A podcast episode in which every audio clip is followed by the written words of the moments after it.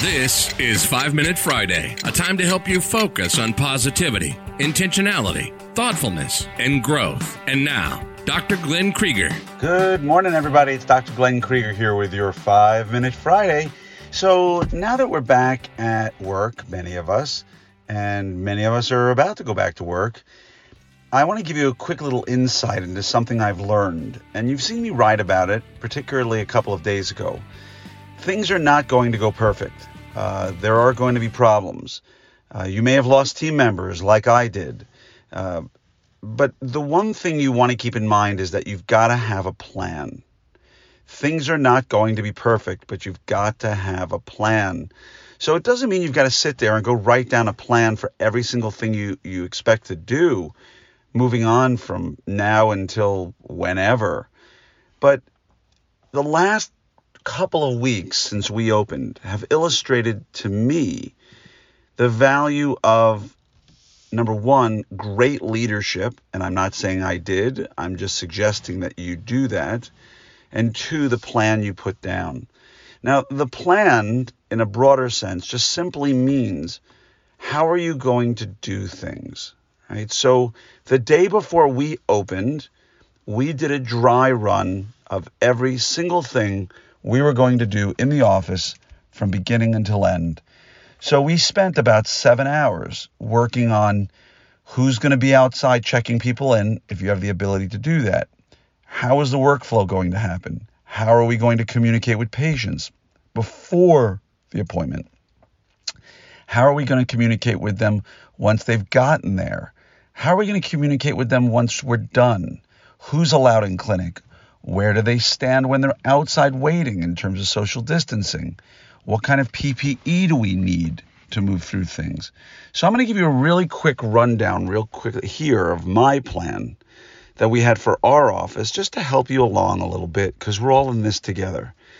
So, we would uh, communicate with patients, um, asking them for any updates that we needed for health histories and what have you before the appointment, letting them know that things were going to be different in writing as well through our program, Rhinogram, which is what we use.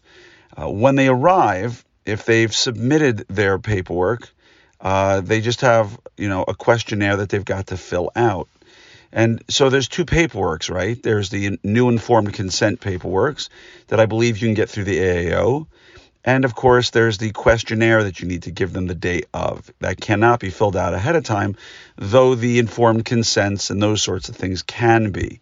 If they've not yet done it, the young lady at the front desk, the check in outside, who so happens to be my college age daughter home for the summer, which is a great position for somebody like that, she she just says to them, "Hey, by the way, I'm going to send you just a couple of quick papers for you to finish, and if you can sit in your car and fill them out, that would be great." And nobody complains. They go to their car, sit in their air conditioning, and they fill out this thing that's sent back.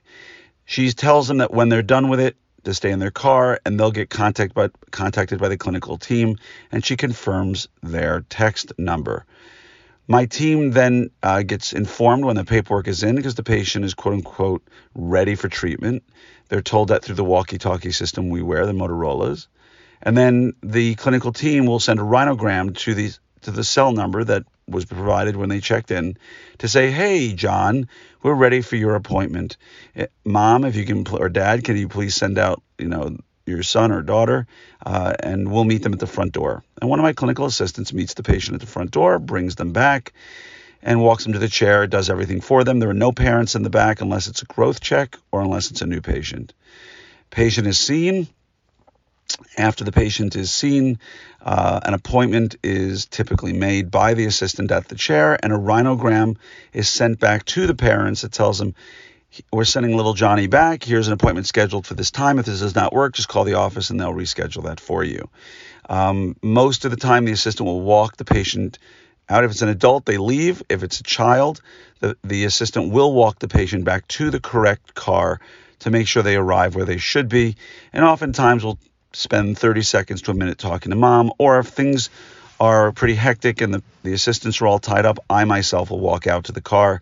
Now, mind you, my front door, I'm in a strip mall like location. So my front door leads out to the cars. So I can walk outside, talk to moms and dads, have a chat with them and go right back in and it's less than a minute.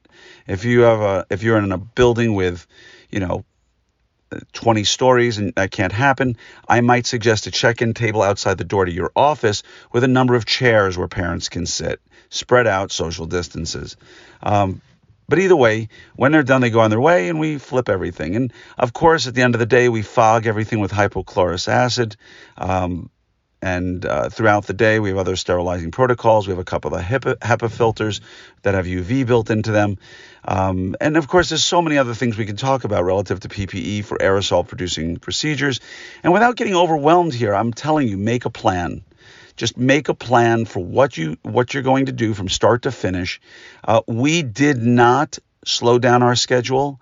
We saw eight, you know, we're not a super busy office, but we did see on average in the mid 80s number of patients this week. Were there times it went off the rails a little bit? Absolutely.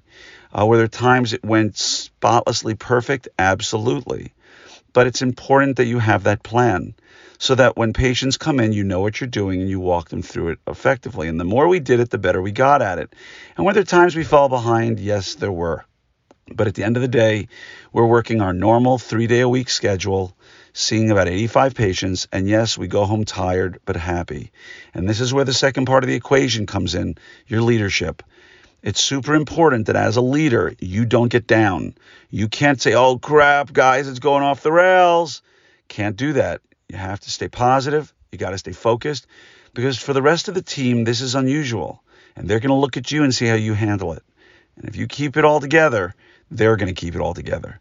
And so, again, as I posted the other day, it gets tough, it gets hard, it tests our patience. People are stressed. We need to be there for them. Um, for many of your patients, this is going to be the first time they've left the house. And so just make this a great outing. Let them know how much you care about them. 99.9% of patients are going to completely understand. You will have that one jerk uh, who's going to be stressed out and ask something stupid. Take them aside and have a one on one conversation and empathize with them, and they will leave upbeat and happy because I believe that most people inherently are not jerks. They only act that way when they're stressed out and don't know what else to do, and they revert to some character flaws. So, again, be kind, be nice, have that plan, be an amazing leader. Let's all stay here together with each other and take care of each other and know that no matter what happens, I'm always here for you. Wishing you a great day. We can get through this. It's going to be life as normal at some point soon. And we'll all look back on this and remember um, how we made it through this together. So, have a great day, have a great weekend, and reach out to me if you need anything. Take care.